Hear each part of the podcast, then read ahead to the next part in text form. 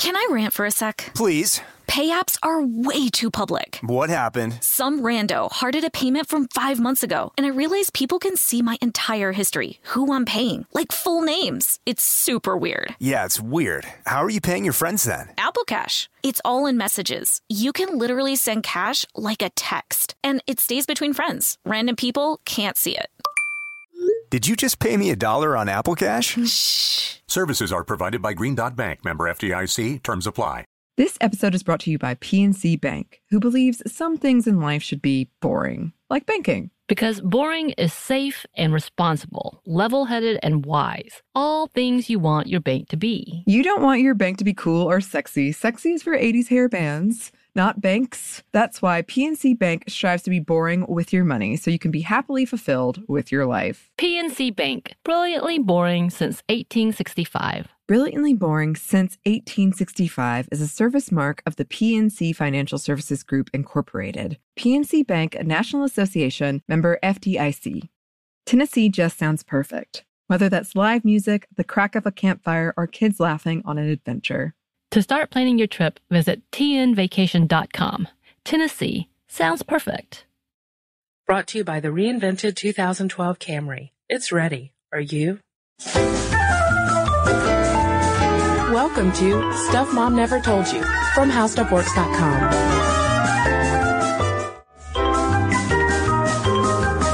Hey there, and welcome to the podcast. I'm Kristen. I'm Molly. Now, Molly, I think that I can speak for both of us when I say that we love the show 30 Rock. That's true.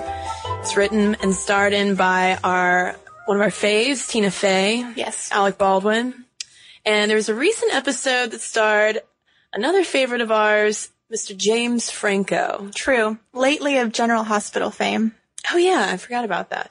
Uh, but uh, James Franco plays himself in this episode of 30 Rock and he has this secret relationship with a body pillow that depicts a Japanese manga or anime character named Kimiko-tan. Yes. He is in love with a 2D character. Right. So he needs to hide this relationship with his body pillow with a fake relationship with a real woman to fool the paparazzi who are following him around. Mm-hmm. And hilarity ensues, as it normally does on 30 Rock. And uh, that, I think, was the mainstream introduction of something called moe. Yes, moe is a term for not necessarily someone who falls in love with a body pillow, but it's more this idea of forming some kind of attachment or relationship with an anime character. And usually these anime characters are busty, yet somehow prepubescent, doe-eyed girls. Very innocent, very naive, not too, not too world savvy. That, Yeah. that kind of excludes women from being a moe, um, object of desire. And this is also a subset of something called otaku culture, which is the obsessive fandom that, uh, you know, comes up with anime and manga and video games, especially in Japan over the last decade. Right. So you see articles every now and then. In fact, um, last week of the week we're recording this, so it'll be a few weeks past by the time you hear this, a man married his body pillow. And every now and then you see these sort of strange stories that'll come out of Japan, like a, a fellow marries a video game character. And there are pictures of him standing around with his Game Boy and the woman holding, I mean, the woman's on the Game Boy and he's kind of holding the Game Boy and smiling at her. And, you know, they drive around and he pulls out the, the device and takes a picture and then they get back on the car and He introduces it to his parents. How do you think that went, Kristen? Uh, you know, I really can't predict it. I don't know his parents. I think if I were his parents, you know, I don't know what I would do. I don't know how I would react to my son marrying a video game device. But I hope that I would be as loving and accepting as, as possible.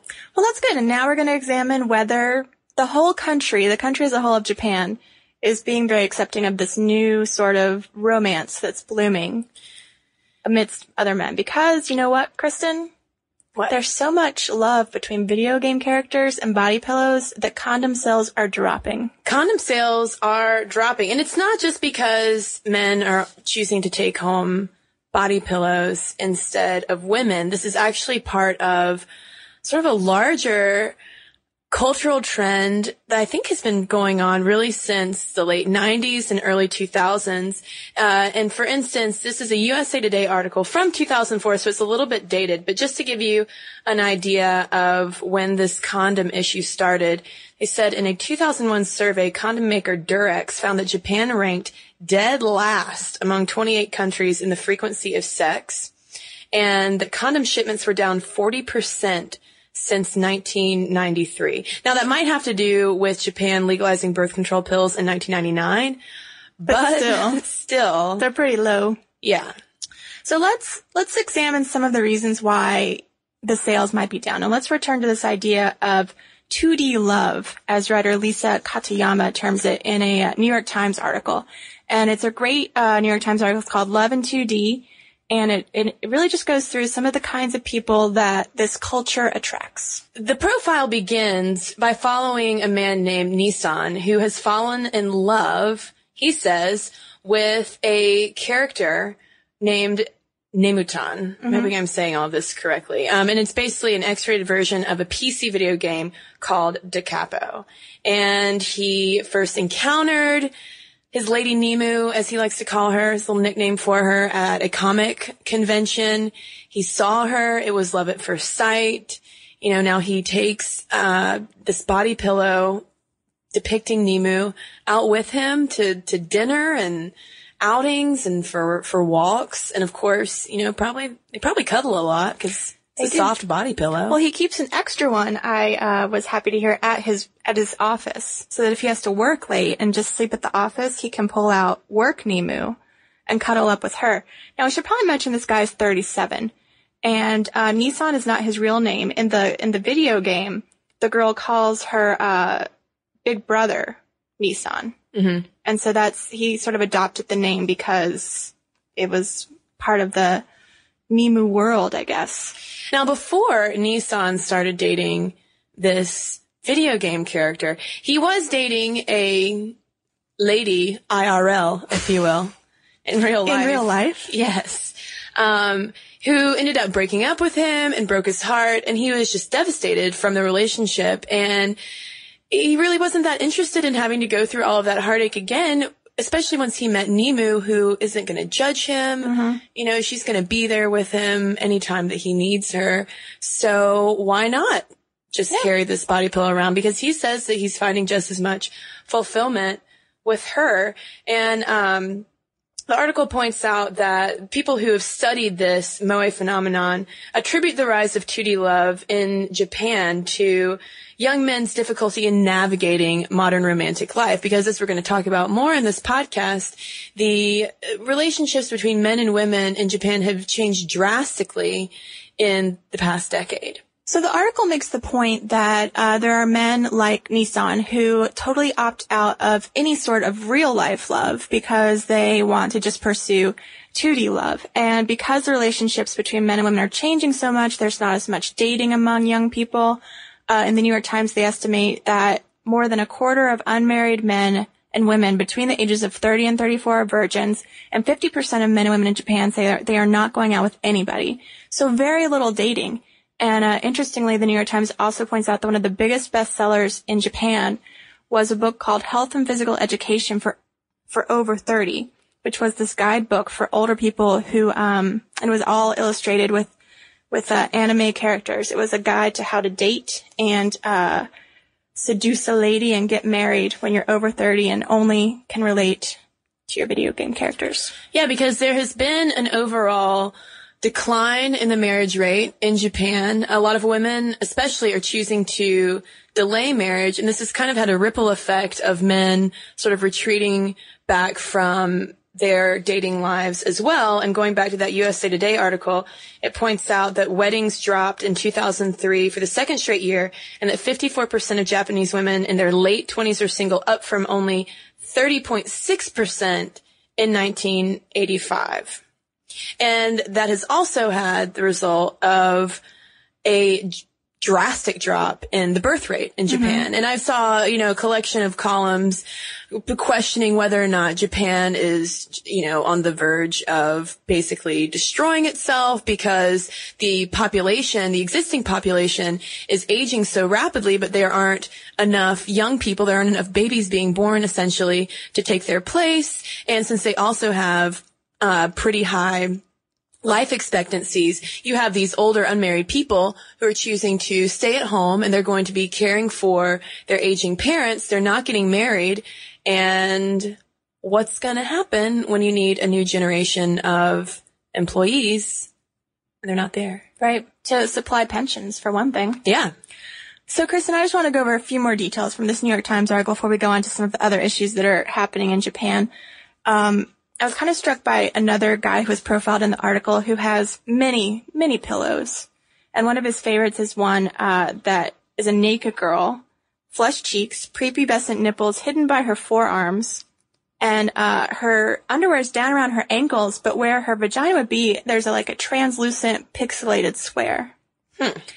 So, I mean, I just, I don't think that we should make any sort of connection that it's like a sex doll Yeah. is what I'm trying to get at with that description. And people have worried because these girls are so prepubescent, is it troubling? I mean, will there be, you know, people acting on real life impulses and, you know, picking up very young girls and having real relationships with them? And it doesn't seem to be that. It just really seems to be that it's much easier to get along with someone who can't talk back.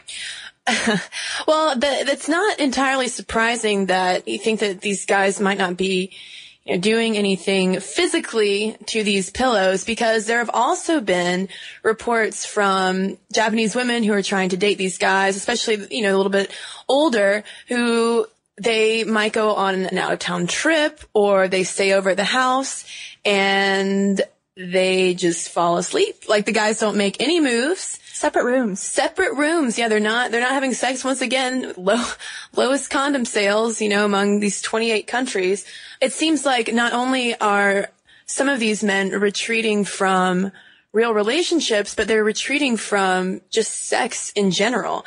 And this USA Today article also points out that as many as a million young men, this is mostly teenagers, but uh, it says that they suffer from something known as hikikomori, which is a condition in which they seclude themselves up in their room for weeks at a time. They kind of sequester themselves away. But then once we get to the older subsets, I think it might be a good time to bring up something a little newer that sociologists, Japanese sociologists, are turning, terming herbivores. Herbivores and ca- carnivores. Mm-hmm.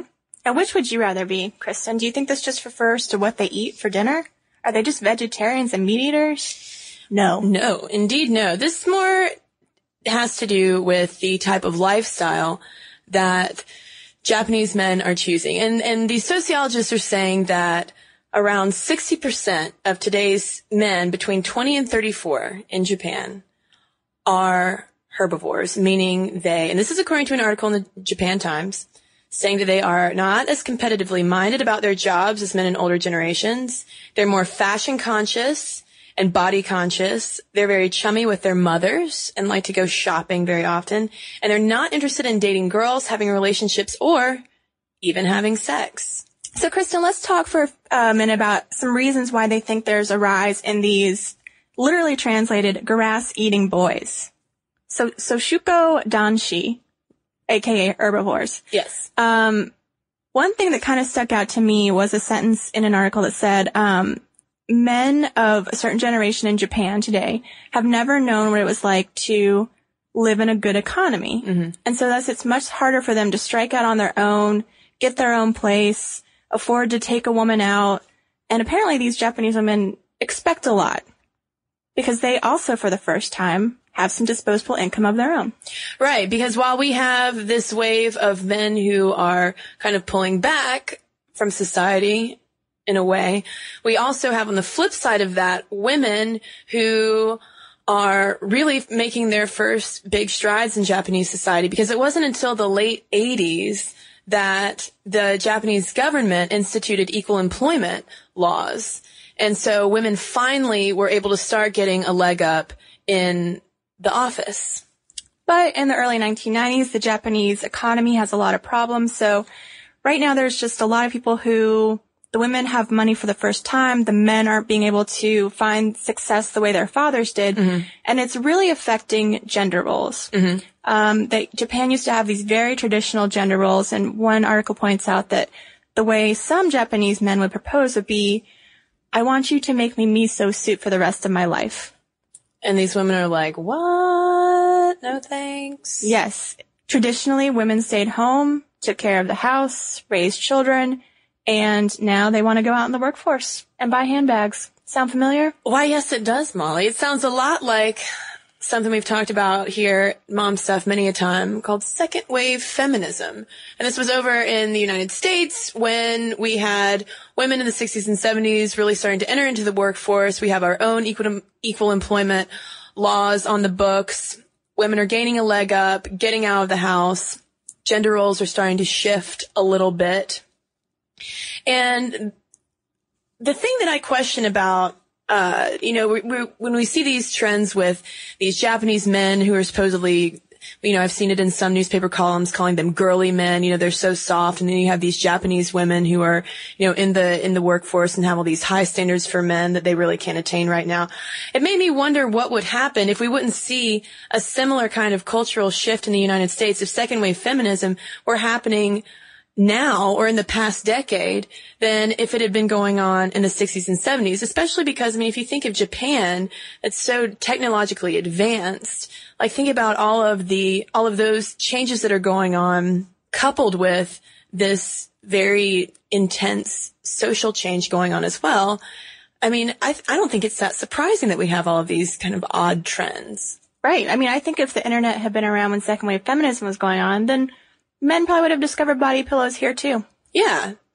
I mean, if your main form of entertainment is all this anime, comic book stuff, then, you know, and that's, there are these basically prepubescent, budding, innocent women being held up as part of your, your main form of, you know, entertainment and consumption, then that contrasts so vividly with what they're experiencing in the real 3D world. I think there's, you know, an understandable reason why they would retreat and want the simpler times. Mm-hmm. I mean, it's not necessarily good for the women because they're going to be single and they got no one to spend money on condoms for, but you know, it's, I don't want to, you know, condone it, but it's understandable, I think. That's understandable. And it's not, you know, we say it's not really good for the women because you're now seeing trend stories about these single Japanese women who are desperate to find some kind of husband, some man who wants to take them out on a date. But at the same time, it can't be necessarily healthy in the long run for Japanese men as well. Not to say that you go over to Japan and you're going to see just hordes of men carrying around body pillows.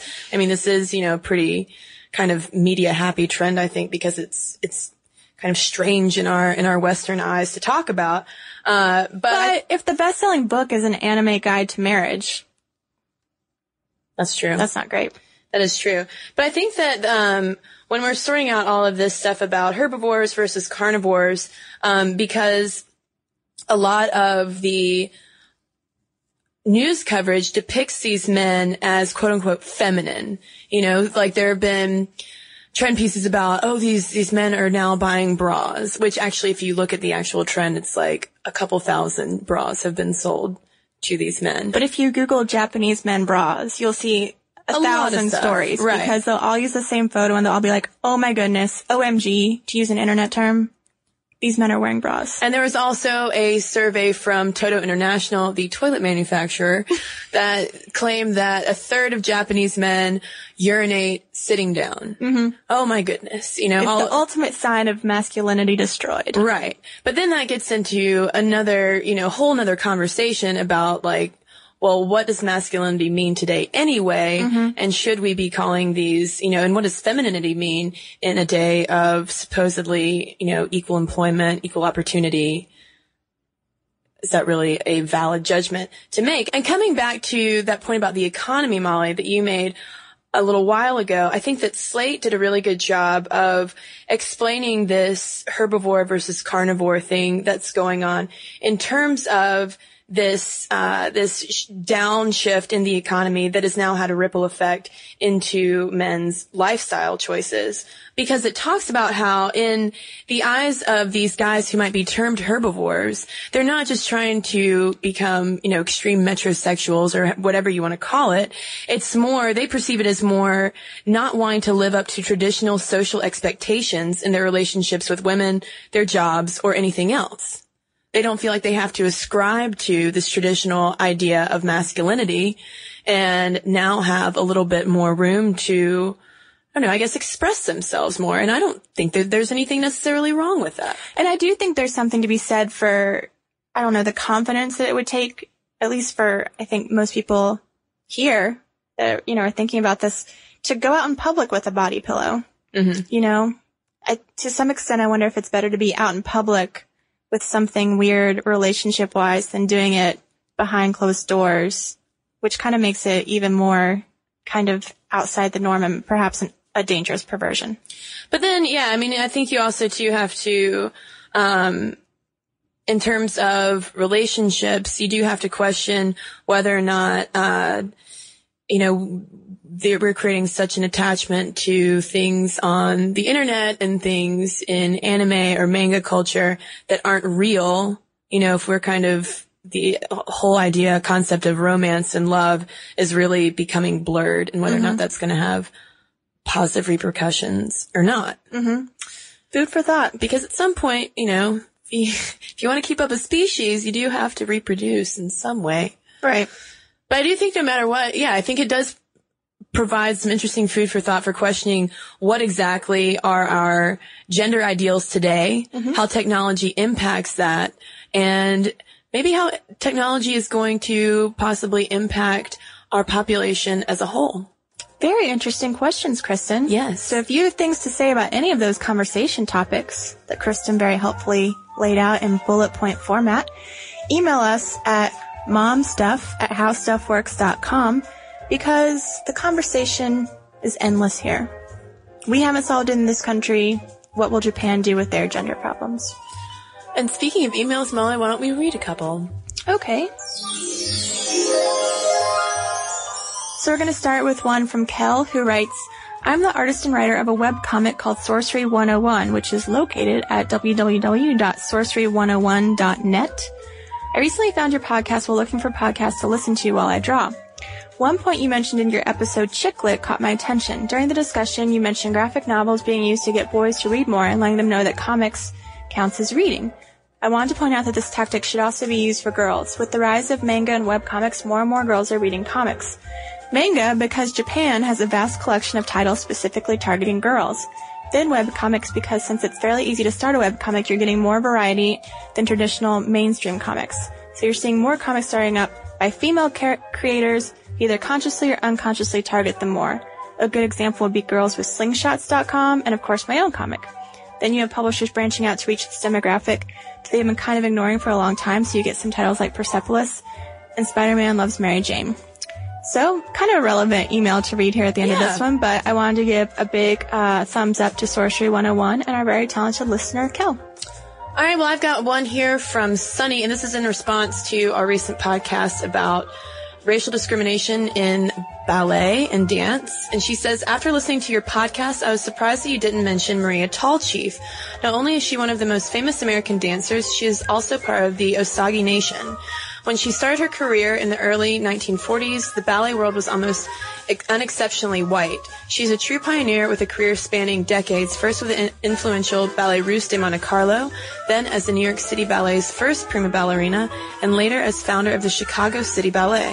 Her collaboration with George Balanchine, who was her husband for a time, made her name synonymous with some of the most well-known of Balanchine's choreography from The Firebird, Swan Lake, and The Nutcracker. As a ballet dancer and a groundbreaking role model, Maria Tallchief should be at the top of the list. So thanks for letting us know, Sunny. Very cool. All right, if you've got something to say, our email address is momstuff at howstuffworks.com.